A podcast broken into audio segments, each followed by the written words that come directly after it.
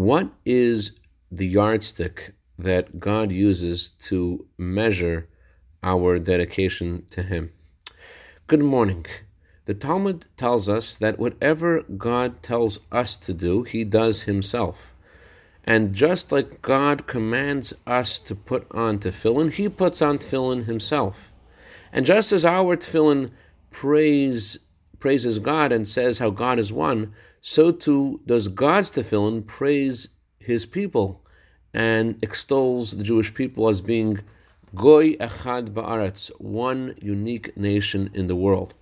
And the Baal Shem Tov explains that that sentence, Goy Echad Ba'aretz, means a nation who brings God's oneness into the most mundane things. Now, just as we have two pairs of tefillin, the arm tefillin and the head tefillin, so too are there two kinds of Jews. The Baal Shem Tov said there are Jews who are proficient in their knowledge of Torah, and there are other Jews who excel in acts of goodness and kindness.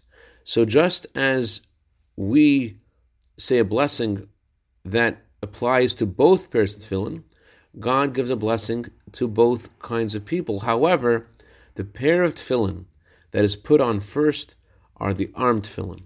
The simple Jews who perform acts of goodness and kindness and perform God's will with sincerity have a higher place in the hierarchy of God's world in comparison to those who are knowledgeable in Torah.